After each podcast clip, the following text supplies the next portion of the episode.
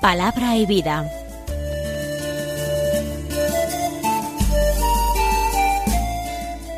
Con el padre Manuel Horta, desde Sevilla.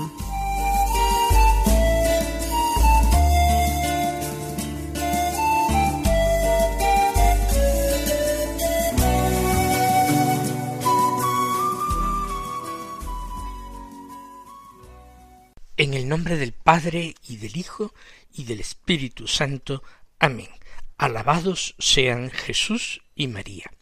Muy buenos días, queridos amigos, oyentes de Radio María y seguidores del programa Palabra y Vida. Hoy es el día del Señor. Es el domingo décimo noveno del tiempo ordinario. El domingo, como tantas veces he repetido en este programa, es nuestra Pascua semanal. Todos los días podemos celebrar la Eucaristía, pero el domingo podemos celebrarla de una manera mucho más significativa, porque se reúne la asamblea, la iglesia, convocada por el buen pastor que es Cristo, presidida por el sacerdote que celebra los sagrados misterios, que vuelve a pronunciar las palabras de Jesús en la última cena y lo hace presente, convertido en alimento para los fieles. Un domingo decimonoveno del tiempo ordinario que es día siete de agosto. Como ya dije el mes pasado, nosotros no tomamos vacaciones de la palabra de Dios. Ella nos acompaña continuamente. Ella es nuestro pasto y el buen pastor conduce a sus ovejas hacia pastos tranquilos, hacia fuentes apacibles. Vamos pues a alimentarnos nosotros con esta palabra que es el Evangelio que se proclama en la misa del día de hoy. En este ciclo C de lecturas seré principalmente a San Lucas, del capítulo doce los versículos treinta y dos al cuarenta y ocho. Por motivos pastorales, ya que es un texto más bien largo, se puede elegir una forma más breve, leyendo solamente algunos de estos versículos. Nosotros no tenemos motivo para hacer tal cosa. De forma que vamos a leer el Evangelio completo, vamos a proclamarlo, y luego iremos comentando poco a poco todo aquello que nos dé tiempo. Dice así, en aquel tiempo dijo Jesús a sus discípulos, No temas, pequeño rebaño, porque vuestro Padre ha tenido a bien daros el reino. Vended vuestros bienes y dad limosna, Hacíos bolsas que no se estropeen y un tesoro inagotable en el cielo, a donde no se acercan los ladrones ni roe la polilla. Porque donde está vuestro tesoro, allí estará también vuestro corazón. Tened ceñida vuestra cintura y encendidas las lámparas. Vosotros estad como los hombres que aguardan a que su señor vuelva de la boda, para abrirle apenas venga y llame. Bienaventurados aquellos criados a quienes el Señor al llegar los encuentre en vela. En verdad os digo que se ceñirá, los hará sentar a la mesa y acercándose les irá sirviendo. Y si llega a la segunda vigilia o a la tercera y los encuentra así, bienaventurados ellos. Comprended que si supiera el dueño de casa a qué hora viene el ladrón, velaría y no le dejaría abrir un boquete en casa. Lo mismo vosotros, estad preparados porque a la hora que menos penséis viene el Hijo del hombre. Pedro le dijo, Señor, ¿dices esta parábola por nosotros o por todos? Y el Señor dijo, ¿quién es el administrador fiel y prudente a quien el Señor pondrá al frente de su servidumbre para que reparta la ración de alimento a sus horas. Bienaventurado aquel criado a quien su Señor, al llegar, lo encuentre portándose así. En verdad os digo que lo pondrá al frente de todos sus bienes. Pero si aquel criado dijere para sus adentros, mi señor tarda en llegar, y empieza a pegarles a los criados y criadas, a comer y beber, y emborracharse. Vendrá el señor de ese criado el día que no espera y a la hora que no sabe, y lo castigará con rigor, y le hará compartir la suerte de los que no son fieles. El criado, que conociendo la voluntad de su señor, no se prepara ni obra de acuerdo con su voluntad, recibirá muchos azotes.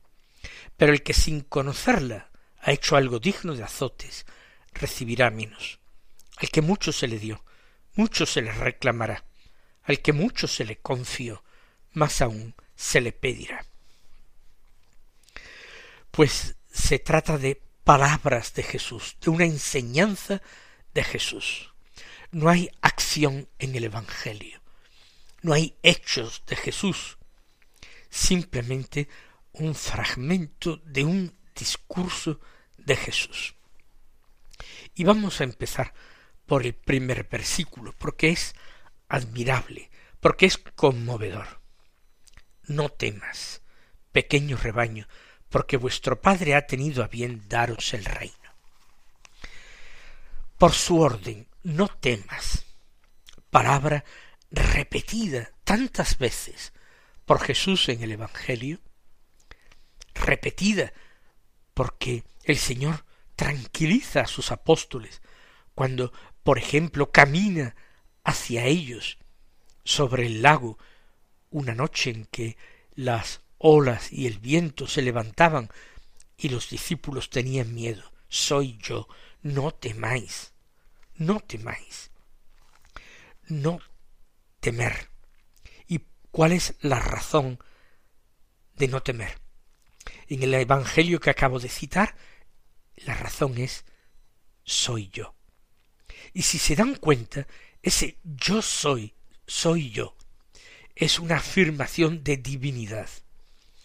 Cuando Moisés, en el episodio de la zarza ardiente, en el desierto, cerca del Sinaí, le pregunta a Dios, y cuando yo vaya a los israelitas a transmitirles tu mensaje, mensaje de liberación, y ellos me preguntan, ¿y cómo se llama ese Dios que te ha enviado a nosotros?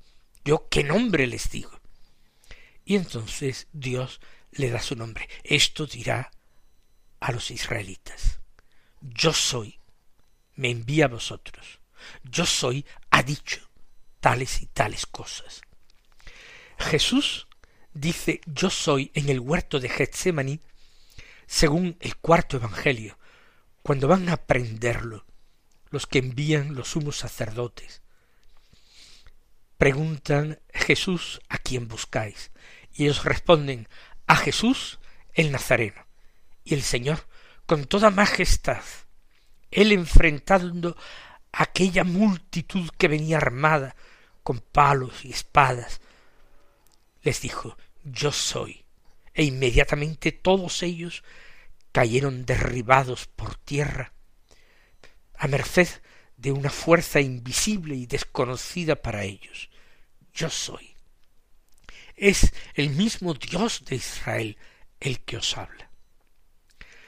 ¿Cuál es el fundamento del no temas? En el episodio de la barca y Jesús andando, no temáis, soy yo. Aquí Jesús pone a su lado al Padre, porque a vuestro Padre le ha parecido bien daros el reino. En definitiva, el fundamento de no temer es el Padre y el mismo Jesús. Y llama a sus discípulos pequeño rebaño. ¿Qué es el rebaño que apacienta a Jesús? Eso está claro. Él mismo lo afirma también en el cuarto Evangelio. Yo soy el buen pastor.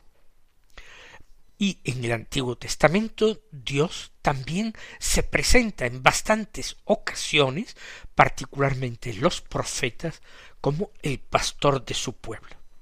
Por tanto, el grupo de fieles, de discípulos es el rebaño, el rebaño de Jesús. Y Jesús lo califica de pequeño. ¿Por qué dice pequeño? ¿Porque está hablando solamente a los doce? ¿Por eso es pequeño? O quizás hay un grupo más amplio de discípulos, pero de todas maneras sigue siendo un grupo pequeño. En definitiva, el Señor sabía que su rebaño nunca iba a ser demasiado grande. Los que permanecieran fieles junto a Él en medio de las tribulaciones, de las incomprensiones, de las humillaciones, de toda suerte de dificultades.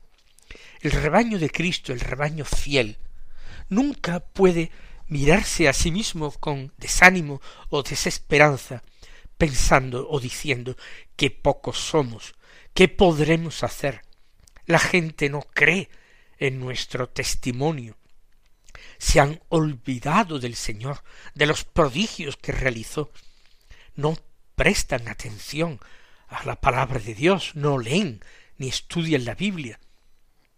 No, el rebaño de Cristo, el rebaño de Dios, es, tiene que ser consciente de que es pequeño.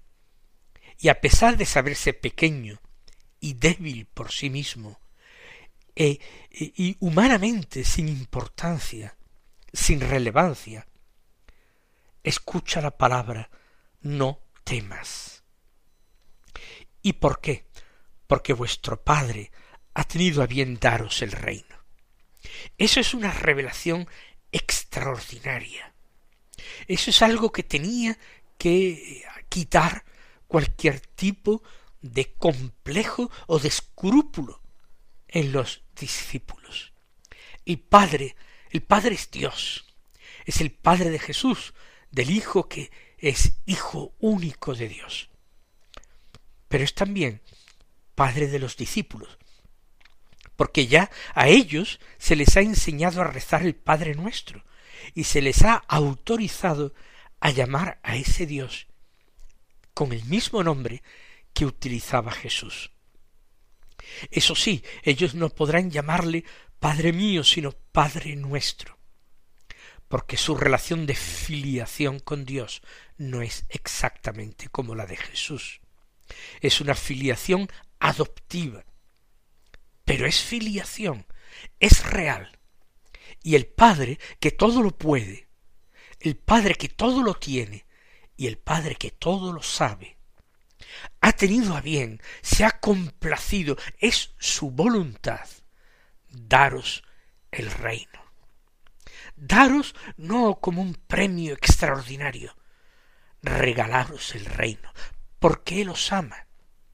Y si os ama, es propio del amor querer colmar al amado. Por eso el pequeño rebaño, rodeado de tantos enemigos y de tantas dificultades, no puede ni tiene que temer, ni acomplejarse, ni angustiarse. ¿Por qué? Porque tiene un Padre en el cielo, y eso lo sabe, y eso tiene que creerlo con más certeza que cualquier otra cosa. Y porque ese Padre del cielo, en segundo lugar, como hemos dicho, lo puede todo, lo tiene todo y lo sabe todo. Y además, añadamos, lo ama todo en nosotros, hasta nuestra misma debilidad, la ama y le conmueve. Por tanto, el Padre que todo lo tiene y lo puede, quiere al mismo tiempo colmaros, daros el reino, su reino. ¿Hay motivo entonces de temor? Ninguno. Pero ahora Jesús, después de este eh, gozoso anuncio de esta revelación extraordinaria, saca, empieza a sacar una serie de consecuencias morales. No arruguemos el entrecejo. No. Se trata simplemente de vivir con coherencia esta fe, esta convicción nuestra. Se trata de mostrar no sólo con palabras, sino con obras, que nos fiamos de esta palabra de Jesús. Porque simplemente decir creo, es muy sencillo. Hay que mostrar que esa fe llena toda nuestra vida, da sentido a todas nuestras obras. Por supuesto, una vida que está siempre manchada por el pecado, unas obras que pecan de incoherencia eh, muy frecuentemente. Pero a pesar de todo, Jesús muestra el camino por donde avanzar, el camino de coherencia, de gratitud, de correspondencia a tanto amor. Primera consecuencia lógica. ¿Cuál es nuestro tesoro? Nuestro tesoro es el cielo. Es lo que el Padre ha tenido a bien darnos, lo que nos da el Padre a nosotros, pobrecitos, ignorantes y débiles, ese es nuestro tesoro. Si es realmente el cielo prometido nuestro tesoro, nuestro corazón tiene que estar ahí. Las personas avaras y codiciosas que acumulan muchos bienes siempre están pendientes de ellos, de acrecentarlos, de conservarlos, guardarlos muy bien, para que no se pierdan. Pues bien, el que tiene su tesoro en el cielo, aquel para quien el cielo es su tesoro, si preferís decirlo así, tiene que estar continuamente también pensando en él, actuando movido por ese tesoro. Donde está tu tesoro, está tu corazón. Eso nos ha dicho Jesús dos o tres versículos más adelante. Donde está vuestro tesoro, está vuestro corazón. Si esto es así, dice Jesús, empieza por la codicia de riquezas, que es la más común. Vended vuestros bienes, dad limosnas. Eh, no viváis aferrados a aquello que no es el verdadero tesoro. Y dar limosna, vender los propios bienes, no sentirse en ese sentido empobrecido cuando uno es generoso. ¿Por qué? Porque de esta manera nos hacemos bolsas que no se estropean. De esta manera acumulamos un tesoro inagotable en el cielo donde no hay ladrones que roben, ni polilla que roa y, corroa eh, aquel oro nuestro, aquella riqueza nuestra. Vivamos con coherencia nuestra aceptación del cielo como tesoro. Segunda consecuencia, hay que vivir siempre atentos, hay que mantener una viva atención a lo interior, o como se expresa otras veces la Sagrada Escritura y el mismo Jesús, hay que estar en vela, sin dormirse.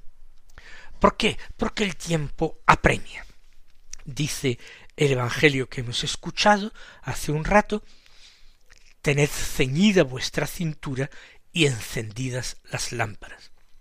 La lámpara encendida para ver lo que nos rodea. Es la lámpara de la fe y lo que nos rodea es el valle de sombras de muerte que atravesamos nosotros en compañía de nuestro buen pastor.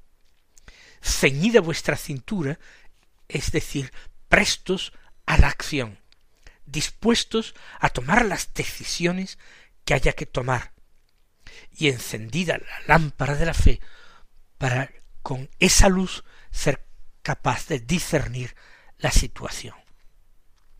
Vosotros Estad como los hombres que aguardan a que su señor vuelva de la boda para abrirle apenas venga y llame. Hay que prepararse y no dormirse porque el Señor puede venir a cualquier hora. Y el Señor que vino en Belén viene a nuestras vidas en muchos momentos ofreciéndonos su gracia, las gracias de salvación y vendrá de una forma particular para cada uno de nosotros en el momento de nuestra muerte. Vendrá como juez, como juez de nuestra propia vida, y ojalá descubramos que ese juez verdaderamente es nuestro amigo, porque lo hemos convertido en amigo a partir del fiarnos totalmente de él y compartir nuestra vida con Él. Nos fiamos también de esa palabra. A vosotros ya nos llamo siervos, a vosotros os llamo amigos, porque todo lo que os he comunicado, revelado de parte del Padre, lo habéis aceptado, os habéis fiado de mí, de mis palabras. Por tanto, estad como los que esperan que su Señor vuelva eh, de la boda, por tanto de una fiesta que se alarga en la noche para abrirle apenas venga y llame. Bienaventurados esos criados, a quienes el Señor al llegar los encuentra en vela, porque Él, agradecido, se ceñirá, los sentará a la mesa, se acercará y les irá sirviendo. El Señor, que está colmado después de haber participado en un banquete de bodas, agradecido por esa vela de sus criados, que han soportado eh, sin dormirse, el cansancio, el temor de la oscuridad, pero están allí. Han perseverado. Quizás no hayan hecho grandes cosas. No importa. Han mantenido la lámpara encendida de la fe. Él mismo les irá sirviendo, les irá recompensando. Y si llega la segunda vigilia o a la tercera y los encuentra así, bienaventurados ellos. Cuanto más tarde el Señor, cuanto más densas sean las tinieblas, cuanto más desesperanzado sea humanamente el panorama, mejor, bienaventurados ellos. Si llega de madrugada en vez de a medianoche, mejor. Habrán mostrado más su amor y su confianza sin límites. Añade el Señor, comprended que si supiera el dueño de casa a qué hora viene el ladrón, velaría y no le dejaría abrir un boquete en casa. Lo mismo vosotros, estad preparados porque a la hora que menos penséis viene el Hijo del hombre.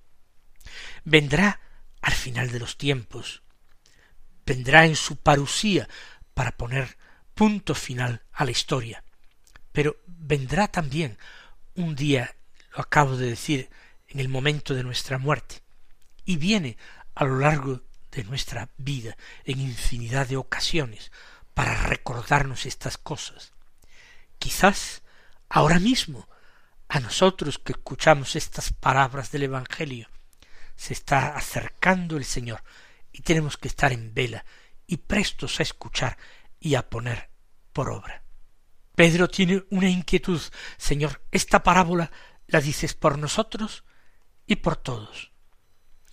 Y el Señor eh, se extiende en esta respuesta, nosotros no podemos eh, extendernos en la explicación, pero viene a decir bienaventurado aquel criado a quien su Señor al llegar le encuentre portándose así, cualquier criado, no solamente vosotros los que me estáis escuchando aquí en Galilea, sino todos los que a lo largo de los siglos me escucharán y se fiarán de mí. Mis queridos hermanos, que el Señor os colme de sus bendiciones y hasta mañana si Dios quiere.